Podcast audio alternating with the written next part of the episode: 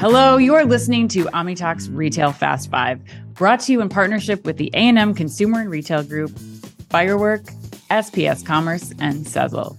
Ranked in the top 10% of all podcasts globally, the Retail Fast Five is a podcast that we hope makes you feel a little smarter, but most importantly, a little happier each week, too. Today is September 28th, 2023. I'm your host, Anne Mezzenga. And I'm Chris Walton. And we are here once again to discuss the most important headlines from the past week that highlight how the physical, digital, and human elements of retail are coming together to shape the future. And joining us today, yes. back, back from their regular month, monthly appearance, are two new and two New, of our yes. favorite consultants from the A&M Consumer and Retail Group, Kelly Carey and John Clear. Kelly and John, we're so excited to have you today. Um, Kelly, why don't you start? This is your first time. Tell the audience a little bit about you and your background and your role at at, at A&M CRG. Great. Thanks so much, Anne. Hi, everyone. My name is Kelly Carey. I am with the A&M Consumer and Retail Group for about five years now. Uh, it's such a great time being with the team, and I've worked really across both consumer and retail industry during my time, primarily focusing in merchandising, working with apparel and beauty brands. Awesome. My favorite topics. We're excited to have you, Kelly. It's going to be Thank great. you.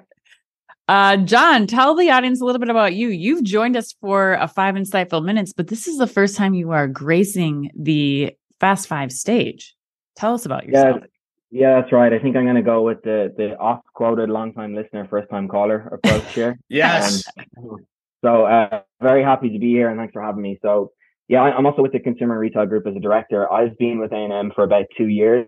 Um, and prior to working with A&M, I spent 10 years in the grocery retail industry. So heavy focus there on merchandising, buying, sourcing, that element of, of the world there. And then since I've been with CRG, I've done a lot of kind of different work, but really focused on that, I would say retail with food space. So um, both across operations, merchandising, pricing, and uh, really excited about the work that we're achieving so far. And then happy to talk about all these new topics with you guys today.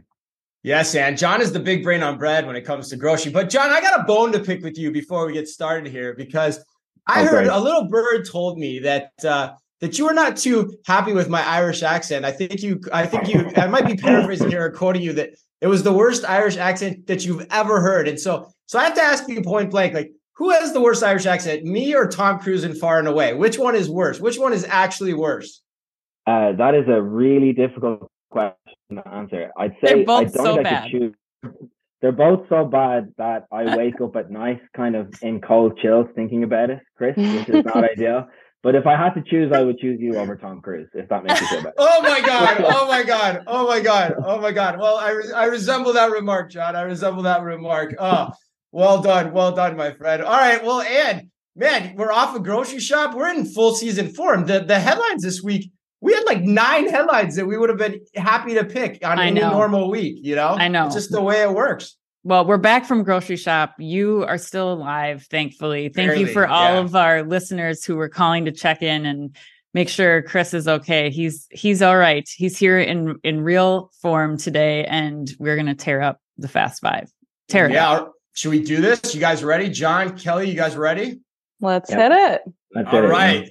Well, like like I said, with Grocery Shop now in our rear view, it is time to also set our sights and tell you all about another exciting conference we have planned in our agenda. And I'm talking this time about Manifest, the future of supply chain and logistics. Hands down, and I gotta say, it's it's definitely our favorite supply chain conference of the year, without a Yes. doubt. Yes. And Manifest, oh and yeah, we go got to see who the guest is, the guest like performer is for this. Oh, right, too. yeah, they always have a great performer too, Uh, yeah, as well. Ludacris, like who brings Yeah. Ludacris to it's not just Luda. supply chain people. This is very important. But Chris, continue. Yeah, I'm sorry. Yeah, you're right. Luda, as I call him. Uh, Manifest has also just announced a slew of thought leaders that are set to take the stage in early February. The show is actually the week before the Super Bowl. So you can go to Vegas, stay the weekend, catch the Super Bowl in Vegas. And those include the, C- uh, Chief Supply Chain Officer of Ulta Beauty, Amy Bear Thomas, as well as the Chief Operating Officer of Foot Locker, our former Target colleague, Elliott Rodgers. Shout out to Elliott. You can learn and more and save $200 on the current registration rate, which equates to an incredible $800. Believe it or not, $800 off the on-site rate by visiting manifest dot manifestvegas.com slash omnitalk. That's manifestvegas.com slash omnitalk. Ann and I will be there with bells on, and we hope you will be there too. All right, without further ado, let's get to today's headlines. In today's Fast Five, we've got news on Kroger breaking ground on what it is calling its first marketplace store, Nike selling refurbished sneakers online, a new initiative out of Best Buy called Best Buy Drops, Albertsons launching its new flash delivery service. But we begin today with big news from the government.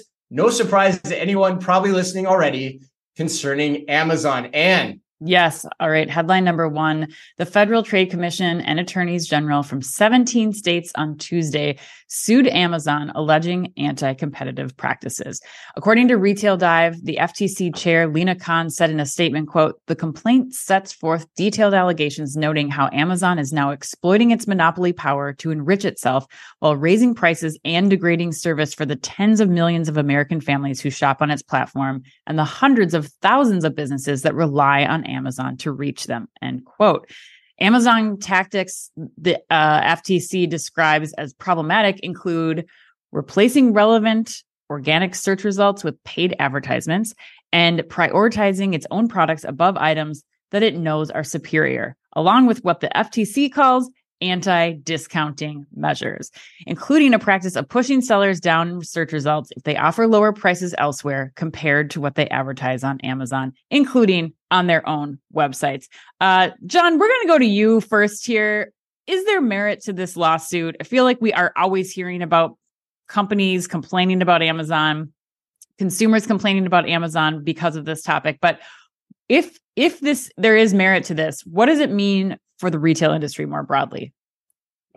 Yeah, I, I think there's kind of lots of different angles and layers to this, yeah. which is super interesting. Um, and, and, I will also, I think it's it's also important for me to note I'm not an, an FTC expert, right? But from my per, from my perspective, I think the hits keep coming for Amazon. Really, is is the first point here. They're kind of mm-hmm. getting it from all angles at the moment. Um, I don't know if it's as big a topic as it once was because there's now more competition against Amazon than there was even six or nine months ago, right? If we right. think about, yeah, for example, for example, Temu, which is now mm-hmm. basically cutting out Amazon in the middle and coming directly to consumers, and yeah. that is now the most downloaded app in the App Store this year. So it's a huge um, push from that perspective to customers. So so I think the more the more interesting point for me about whether this has merit or not is that it's a continuation of the FTC and how they're getting more aggressive on what they're terming mo- monopolistic practices, right? So, so obviously this is a big decision with the state's attorney generals um, supporting it too,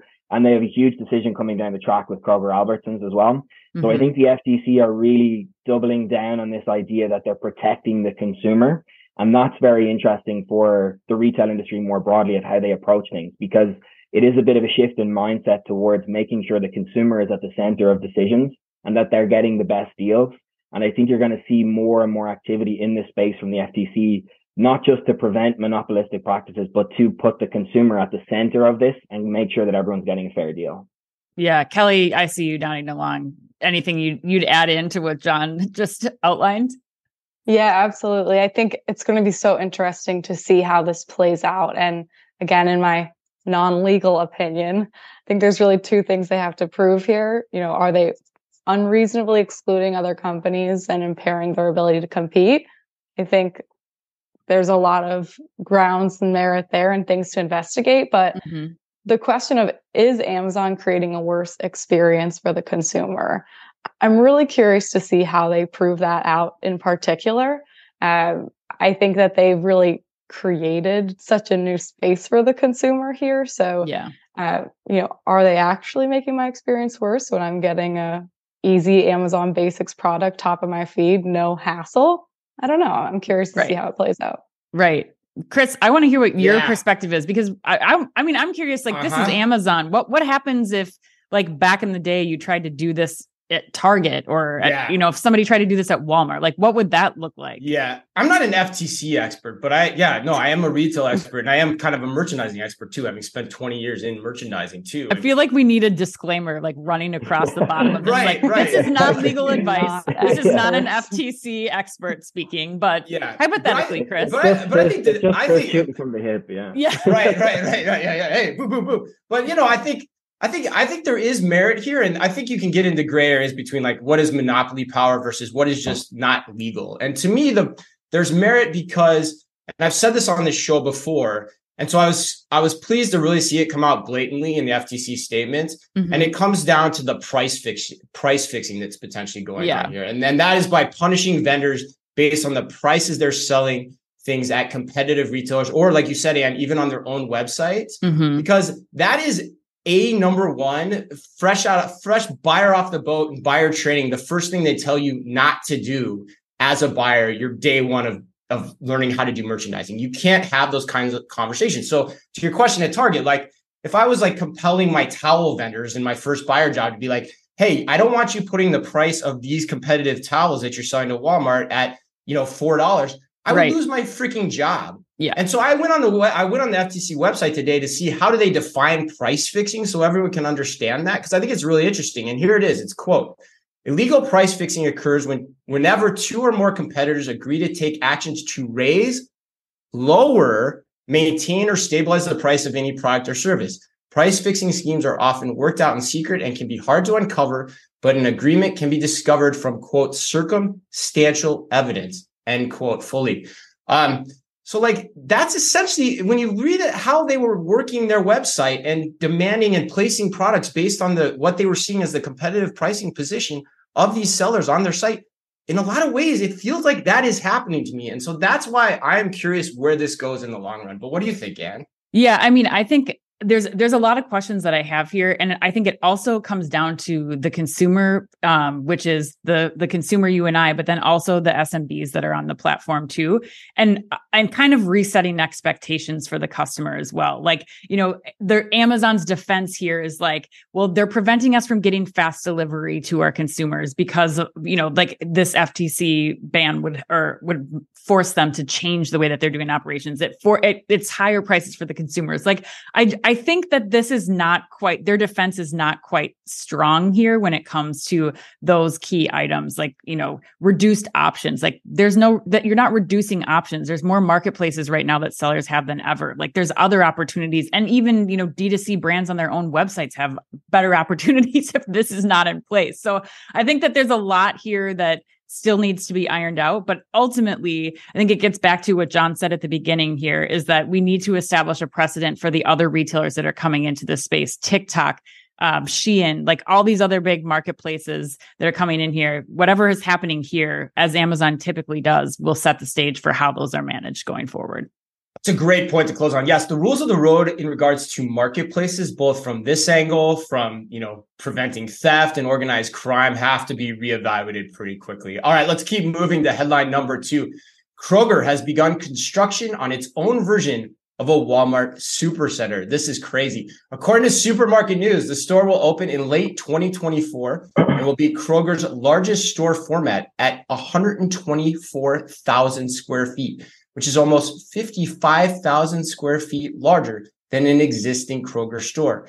It will have a wider assortment from produce to kitchen appliances to clothing and jewelry. John, we're going to go back to you on this one because this is again in your wheelhouse, being the grocery expert amongst the four of us. Um, no doubt it's a pretty bold move for Kroger. So, should Target and Walmart be worried point blank? What do you think? Yeah, first of all, I think it's I think it's an awesome move by Kroger. I yeah, I think it's I think it's a really really great play by them generally.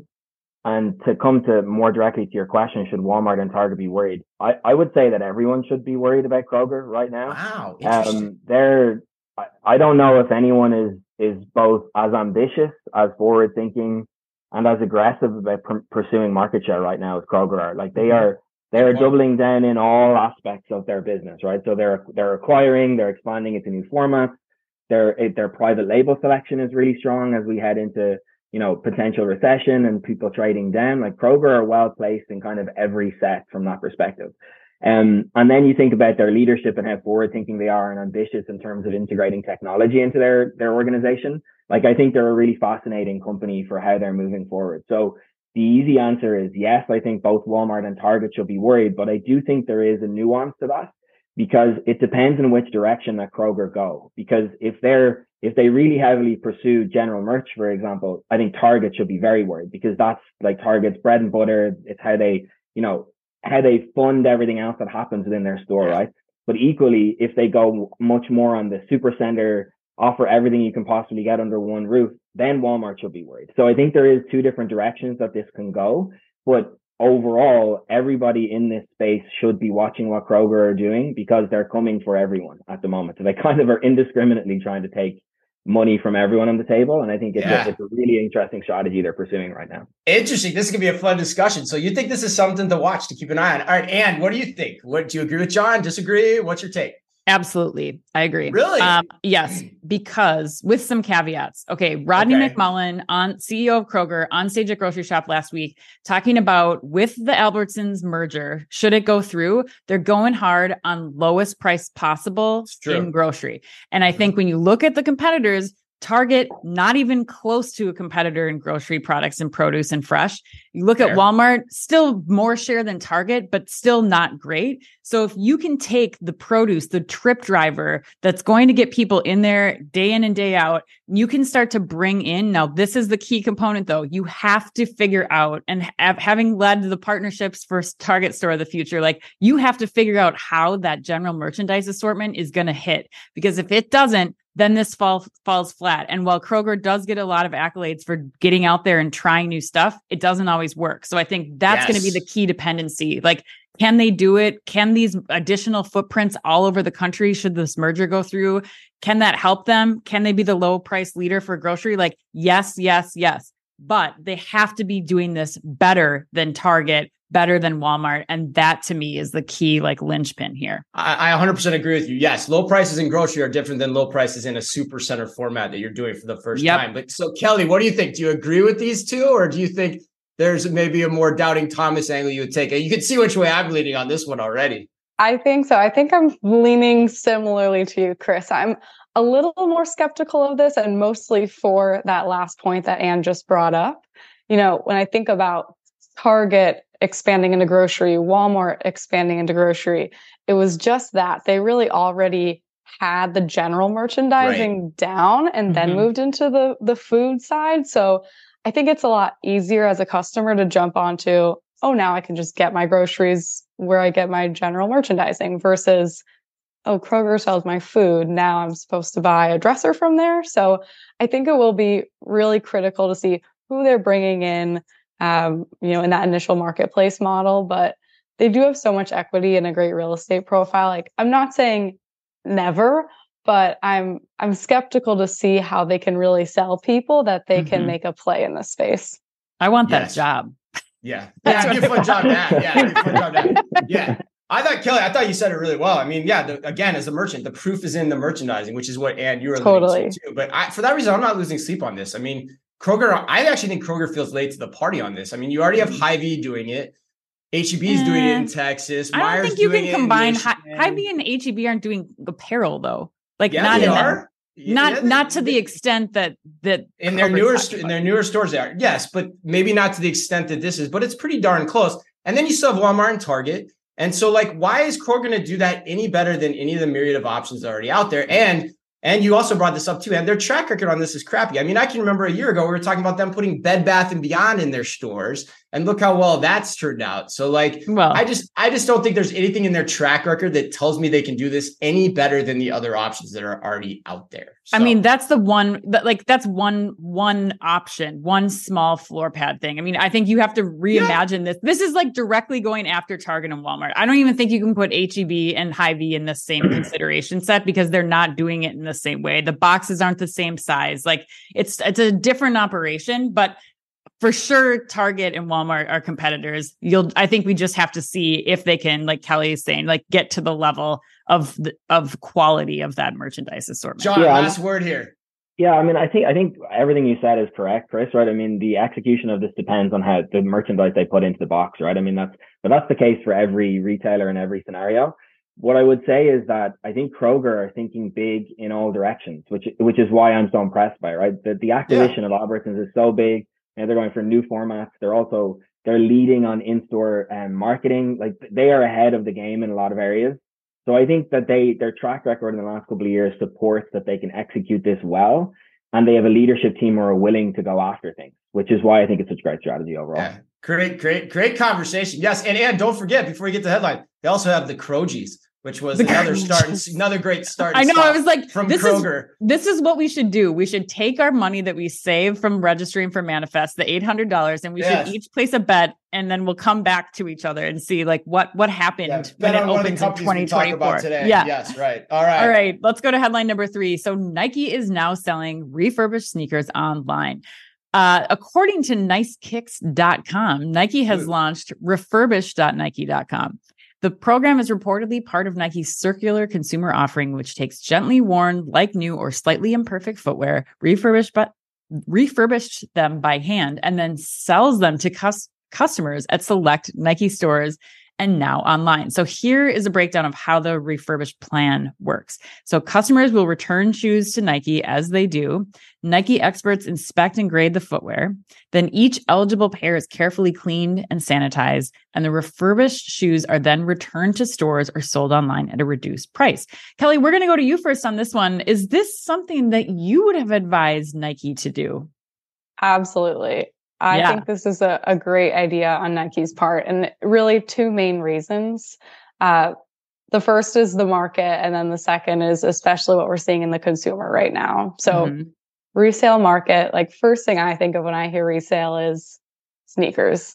Yeah. Then handbags because that's that's what I'm shopping for. Right. But uh, but the massive, it's a massive market.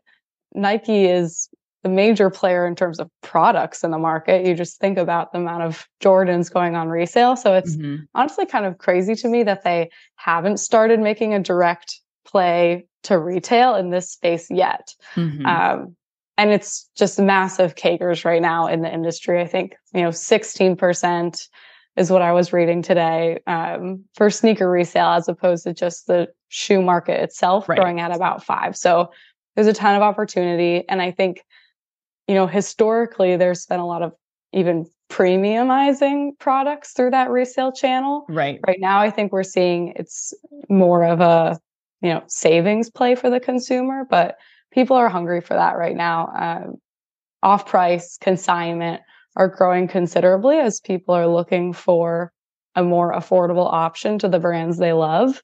So I think it's it's really win-win for Nike and they've been investing in their ability to serve this space already with Nike Fit, their right. app. So uh, I'm really excited to see how this takes off for them. Yeah, for sure. I mean, I think I think the this is the first step, right? Like get the Nike product in the returns and then, you know, start to go into managing a reseller platform because that's a that's a thing about this that really surprised me. It was like we're not seeing a resale component to this yet. It's just returns coming in, but it's setting the stage I think for that. Chris, you're the biggest yeah. sneakers drop person that I know. Mm-hmm. Like what you're super excited about this, I imagine. But yeah, tell me. I am totally 100%. No, I love it. I think, you know, returns are a major problem. This helps solve that. It gets you some revenue off of what is a growing problem for all of retail. Um, the only thing I would say about it is, you know, I went on it as for as soon as I heard about it, I jumped on it and the inventory is really light. Mm-hmm. Um, and it's a website too, you know, and and this is something where if it was an app like the sneakers app, like the Nike app, I'd be on it every week. But right. you know, so I hope they go in that direction and actually make it a standalone app or make it easily accessible within one of those apps as well. Um, that's the one thing I would advise because right now, you know, it's a little lacking from like desirability in terms of shoppability, in terms of what's there. But net net long term, I love where they're going with this. Absolutely love it. Yeah, John, how about you? Are you all in? Yeah, I mean, I'm all in on it too. I think I think it's it's kind of a classic no brainer, right? I mean, um, I even though I'm not one, I know that the term sneakerhead is obviously very common. So there's a lot of people who are like super focused on this area. They really want the latest trends, but also may not always be able to access them. The other, so so it's great from that perspective of bringing more consumers in who may not always have been able to get access to that stuff and then build your brand equity. The other point here that is an obvious one, but I think should be touched on is the fact that this is great for sustainability. I mean, Nike mm-hmm. don't have a great track record from a sustainability perspective. Sneakers have always been viewed as disposable. Mm-hmm. And this can change that conversation to make it that it's actually circular now and that they're making an effort to be more sustainable, which is becoming a topic, but will, as we get, as Gen Z take more part of the, of the share, uh, sorry, more of market share and more buying power, that is going to become a huge topic. So they're getting ahead of what I think will be important for them in the next five to 10 years too. Love it. Good job, Nike. All right, let's go on to headline number four. All right. Best Buy has launched a new promotional program called Best Buy Drops. I can't wait to talk about this one. I think this is going to be another fun conversation. According to Chain Store Age, the program launched on Wednesday, and the campaign provides discounts on items such as product releases, limited runs, and launches all in real time. Each drop is only available in limited quantities and exclusively through the Best Buy app. Drops will include special products and deals from a variety of categories, including gaming consoles and accessories, wearable devices, e transportation products, that's an important category, small appliances, smart home, and toys. And multiple drops will occur every week during the holiday season. For example, tomorrow, Friday, September 29th, shoppers can save $250 on the Atari VCS 800 all in gaming bundle. The drop price is $149.99. But if you are a Plus and Best Buy Total member, you can save even more as you can get the Atari for just $99. Pretty smoking deal. Can we pause there? Like Atari, that's a thing now again? Uh, oh, yeah, dude, come on, and get, get with, get with the, I know I'm the, asking. I know you the, are a video game oh, expert, oh, yes, not an FTC course. expert, but a video game expert. Like $99, nostalgia for $99. Sign so that's what it is. This is like another Atari. That's what you're yeah, telling me. I, I, I have no idea actually, Ed. I'm just guessing that it's a basically a nostalgic play for all the all the Gen X. Well, I'm intrigued. I didn't realize it was way, coming back, but yeah, still need some way to relate to their kids. Yeah, that's what I'm guessing this is. But some Kelly, my, it's a great point. Kelly, my question for you is: What do you think of this concept? Do you think it's a shrewd merchandising move, or do you think it is just a copycat gimmick, similar to what we've seen from Nike in the previous headline? Yeah, good question. So I'm feeling I'm leaning more copycat, but really almost, almost less Nike and more Amazon. Just thinking more broadly okay. about the the holiday season okay. rather than you know the drops kind of culture. Okay. Um, but I don't think it's a bad move. I actually think it's a could be a pretty favorable move. Um, okay, so it's a good copycat. A good copycat, yes. Okay. Especially for Best Buy, with you know, especially starting last year, Amazon has really redefined that holiday promotional calendar by introducing a second Prime Day in October. 100%. And we see Best Buy is starting their deals tomorrow in the month of September. I think they even had one yesterday on Apple Watch, which I was sad to have missed. Um, yes. So, and, you know, I think especially for the tech space and gaming, electronics, that's when people are really looking for a deal, especially for the holiday season. So we used to have this game of who can offer the steepest discounts on Black Friday. And now that really seems to be shifting to who can offer the earliest deals. So it's just, it's pulling that forward. But I think this could work in the sense that if they can make it a little bit more of an exciting promotional drop, uh, that's happening earlier rather than just going for the steepest discounts come Black Friday, um, it might actually help out their margins a little bit during the season. Yeah, that's a great point because what you're getting at too is is also part of this too is who can have the most flexibility in their promotional schedule during exactly. the holiday season, which this helps out a lot. And you and I talked about this a little bit yesterday, actually for quite a while. I got pretty yeah. geeked up by it, as you could probably tell already. But what do you think?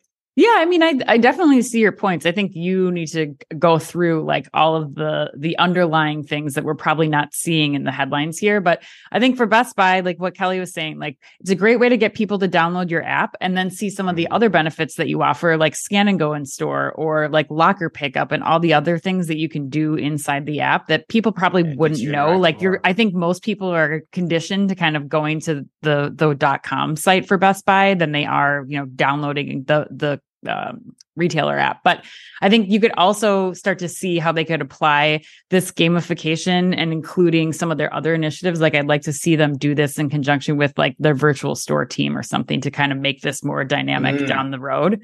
Um, but like to Kelly's point, like the Apple Watch was sold out by 1 p.m. yesterday. Yep.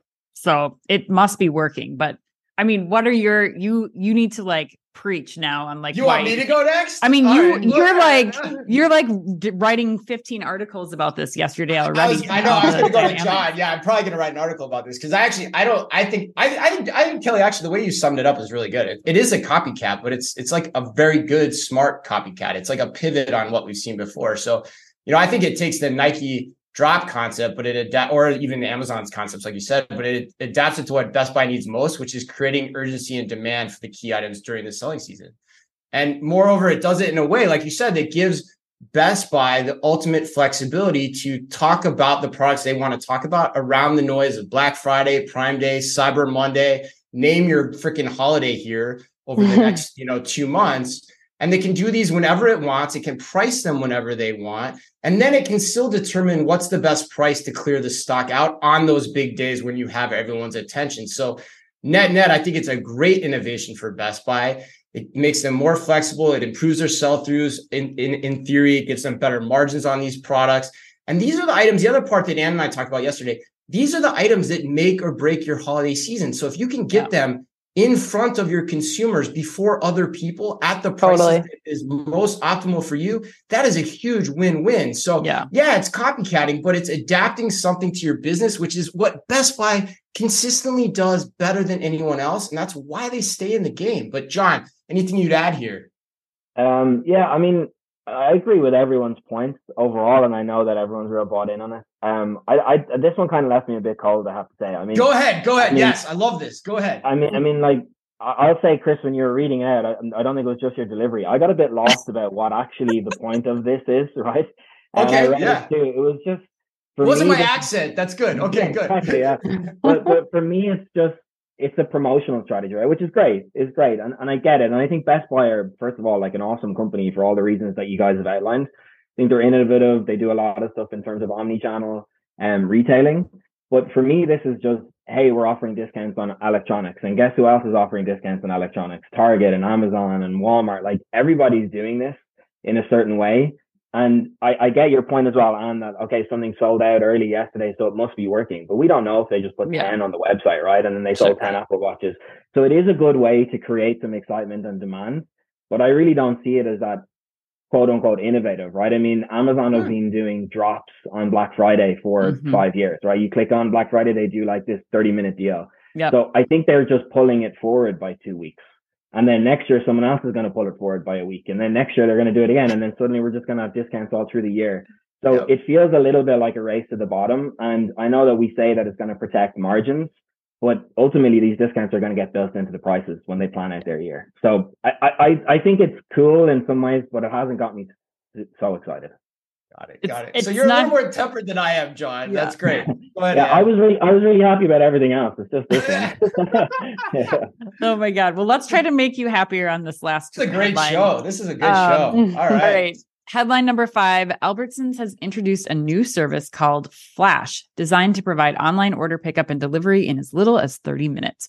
According to Chain Storage, Albertsons customers can place Flash orders via its website and apps at the same cost as purchasing an item in store.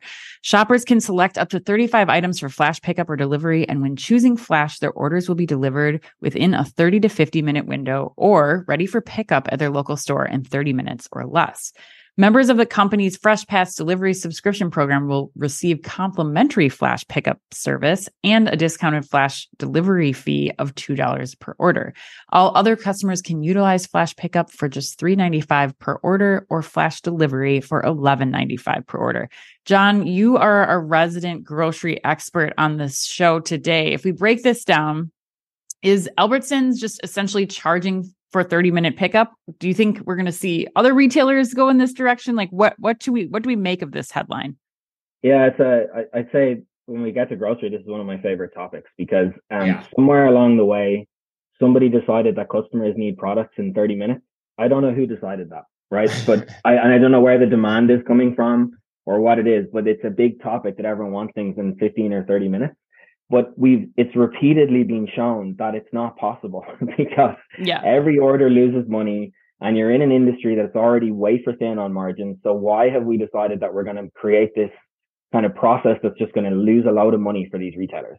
So I think what Albertsons has said is great. If you want something in 30 minutes, that's that's awesome and it's I'm happy for you, but you got to pay for it because it costs us money, right? Yeah. So I think it's a it's a very clear like decision by Albertsons to say we can offer you same day pickup or two hour pickup or whatever for no cost because that doesn't cost us a lot of money. But if you want it faster, you got to pay for it. So I think a lot of people are going to move in this direction. Um, and it, it's just totally logical for me that you charge for something that costs you so much more money. Albertsons are just ahead of the curve. I don't know. Like I said, I'm, i get a bit kind of worked up on this topic because it, it became this like buzzword for a couple of years that everyone wants to deliver things fast, and then they just we there was some reports that people were losing like 200 bucks an order, right, to get this right. stuff working. It just it, it was a fallacy from the beginning, and this proves it. Mm-hmm. And um, so I think it's just an, an easy decision by Albertsons, and if they if they're the last people to do it, I'd be really surprised. Yeah. Chris, how about yeah, you? Yeah, I mean, I would actually, I would agree with John, and then actually maybe even raise the stakes a little bit. I think Ooh. the interesting thing about this announcement is we've seen a rash of announcements that are similar to this, and by that I mean retailers charging for things that used to be free. Mm-hmm. So, yeah. like just this past week, you have Amazon now charging to keep ad-free Prime, which is really they're two ninety nine to keep ad-free Prime. Zara and H and M now charging for returns. You know, those are just some of the recent examples. So I kind of think this is only the beginning, and these announcements are heralding this age where I think the e-convenience free lunch may soon be over, is how mm-hmm. I would mm-hmm. phrase that up. And so I like I wouldn't be surprised if you actually start seeing some retailers, maybe not all, but some even charging for curbside pickup because mm-hmm. there is an added expense to that than just coming in your store to shopping. So I've made the comparison before, and I think it's very appropriate here that it's kind of like the airlines in the past. You know, you've got, especially in the grocery industry, you've got mm-hmm. you've got a business model that is under pressure. And therefore, the economics of it, you need to find new ways to do it. And so you're going to have to adapt to survive. And the one way you can adapt to survive, like the airlines, is you start to charge more for the value added services that people want. It's the same thing that's happened in that industry for the past 20 to 30 years. I think this may be the start of seeing it happen in the grocery industry in particular yeah, I think the airline comparison is so good, Chris, because you it's also like something that they can lever up or down and or right. implement things like they're talking about here, where if you have the subscription to Albertsons program, like then you get free delivery the same way you would if you're yeah. a, a, premium customer in an airline or something. So I think that that makes sense that they're they're just trying this to see what happens. Does it decline? Do people even want it? Like John's saying. Um, mm-hmm. Kelly, what would you throw in here? Yeah, I would totally agree with Chris here. I think that grocers, and it's not just grocery, even we're mm. seeing it on the retail side, apparel, you know, people haven't figured out the best way to optimize this e-commerce model. Margins have been shrinking, especially as people try to increase the services that they're offering. So I think this is just one example of many ways people are trying to figure it out. So I, I definitely think that will continue but I think that's I think that makes complete sense. I the last thing I'd throw in here too, and John, then I'll I'll get back to you for the last word. But the other thing I think could be really interesting here that is not about the consumer necessarily here and the speed of pickup, but also like I think it'd be really interesting to see what they learn and how much is involved from prioritizing these 30 minute orders. And then when you start to think about like a place like Costco, where like, could you fulfill a 30 minute, could you put in your 30 minute order, but you still want the discovery experience? So like you walk in and you shop for 30 minutes and then you're picking mm. up your mm. order on your way out. Like I think that there's other things operationally that these retailers can learn from trying to fulfill in this shorter time domain and still provide like an, an in-store experience experience perhaps or it's you know if you pick it up in store you don't have to pay the fee but you it's still ready in 30 minutes like i think there's a lot of of experimentation that could happen in this but john i'll give you the last word here I also think that it's a it's a trend that we're seeing in in grocery, but all in like food in general, of trying to bring the consumer back to physical retail. Yeah. Because um, when you're shopping online, this is like it's a little anecdotal, but if you're shopping online, you can make very clear decisions of well, I don't want to pay four bucks for that one, I can pay three bucks for this. Mm-hmm. So you're losing the impulse, and we are seeing fairly consistently that the margin, the gross margin right. in those online baskets is lower than the gross margin in the in-store baskets. Yes. And so this is another way to try and say to people, well, you're going to pay extra for it, but then you should come to the store instead and we can try and get more margin out of you that way. Yeah. So I think that's also part of this play to bring people back in for impulse purchases too. All right. Yeah. I, I, oh, the other thing I'd say, Anne, too, is like just to close it out, like this this headline was really interesting for those listening too. Like it, it's it's about a week old, but Anne and I were looking through the headlines, and it both caught our attention mm-hmm. for the mm-hmm. reason that we said, and it was great to have a discussion about it too. I think, Anne, like in terms of hearing everyone's points here, because it it's it does sound like it's it's more important than it probably was given credit for in the media at the time. And Absolutely, everyone's shaking their head in agreement on that. All right, let's close it out and mm. go to the lightning round. Kelly, all this right. is your first lightning round question of Excited. all time. Not your last, though. Um, I want to know Central Perk Coffee House is about to open in Boston, influenced by the coffee shop of the same name from Friends.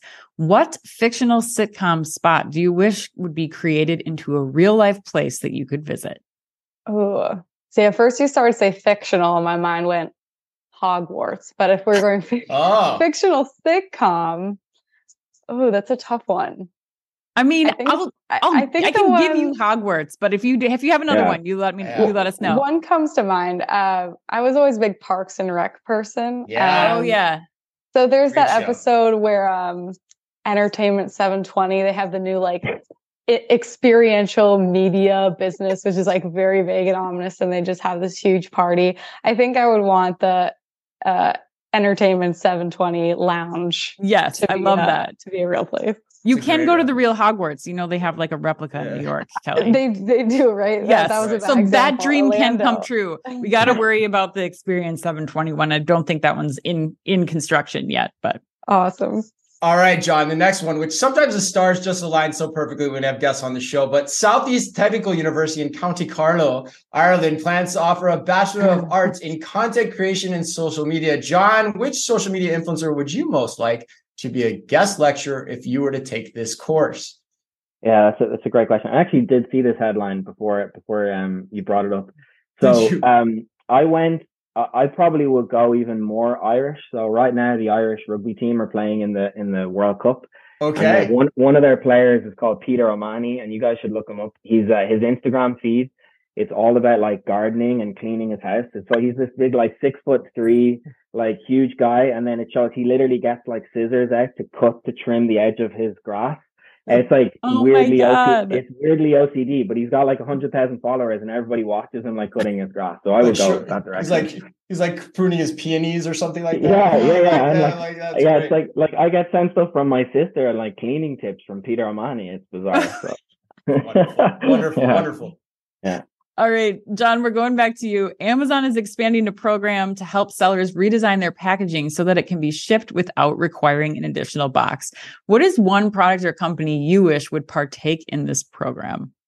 Yeah, I so the first thing that can, comes to mind is uh, like uh, toy packaging. You know that mm. like um the like vacuum sealed toy packaging that you yes. have to get like the industrial scissors to cut yes. open and like your kids are screaming at you because they want to play with the toy and then you like cut your finger on it. Mm-hmm. I hate that mm-hmm. packaging. so if we could somehow change that, I don't know how to make it better, but that would be that would be my push. A hundred percent. I don't know what they do, but yes, that needs to be repaired immediately. Yeah. Whoever like, created that should never create packaging ever again. Yeah, it's like Fort Knox. All right, Kelly, last one. Amazon sellers are reportedly raiding dollar stores for products like glow sticks and Twinkies to resell online. Kelly, what is one product you cannot live without and would gladly pay a huge markup for online if Amazon were the only place you could get it?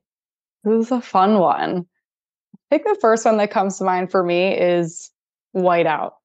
And it's something that I never I am a huge physical note taker, but I also hate it when you have to, you know, go back, scratch it out. So I'm a, I'm a big whiteout user, accepting sponsorships. um, if I could get that easy from Amazon, I, I would pay a huge markup. Oh my oh gosh. My I already God. do get it there, but Kelly, you are a giant nerd. I just, you've exposed your nerddom. You're welcome. Answers. You are welcome on this podcast with your fellow nerds anytime, but that might be the most nerdy answer we've ever had in the history of That Talk, is the greatest answer in the history Thank of the show. You. And I imagine your colleagues at the A&M Consumer and Retail Group are going to give you quite the grief for that over the course of the next week. And and well, they should too, I will add. All right, well, that uh. closes us up. Happy birthday today to Hilary Duff, Naomi Watts, and to the woman who could probably teach me a thing or two about social media, Miss Olivia Jade herself. And remember, if you can only read or listen to one retail blog in the business, make it OmniTalk, the only retail media outlet run by two former executives from a current top 10 US retailer. Our Fast Five podcast is the quickest, fastest rundown of all the week's top news And our twice weekly newsletter tells you the top five things you need to know each day and also features special content that, ex- that is exclusive to us. And we do it all just for you. And we try really hard to make it fit within the preview pane of your inbox. You can sign up today at www.omnitalk.blog.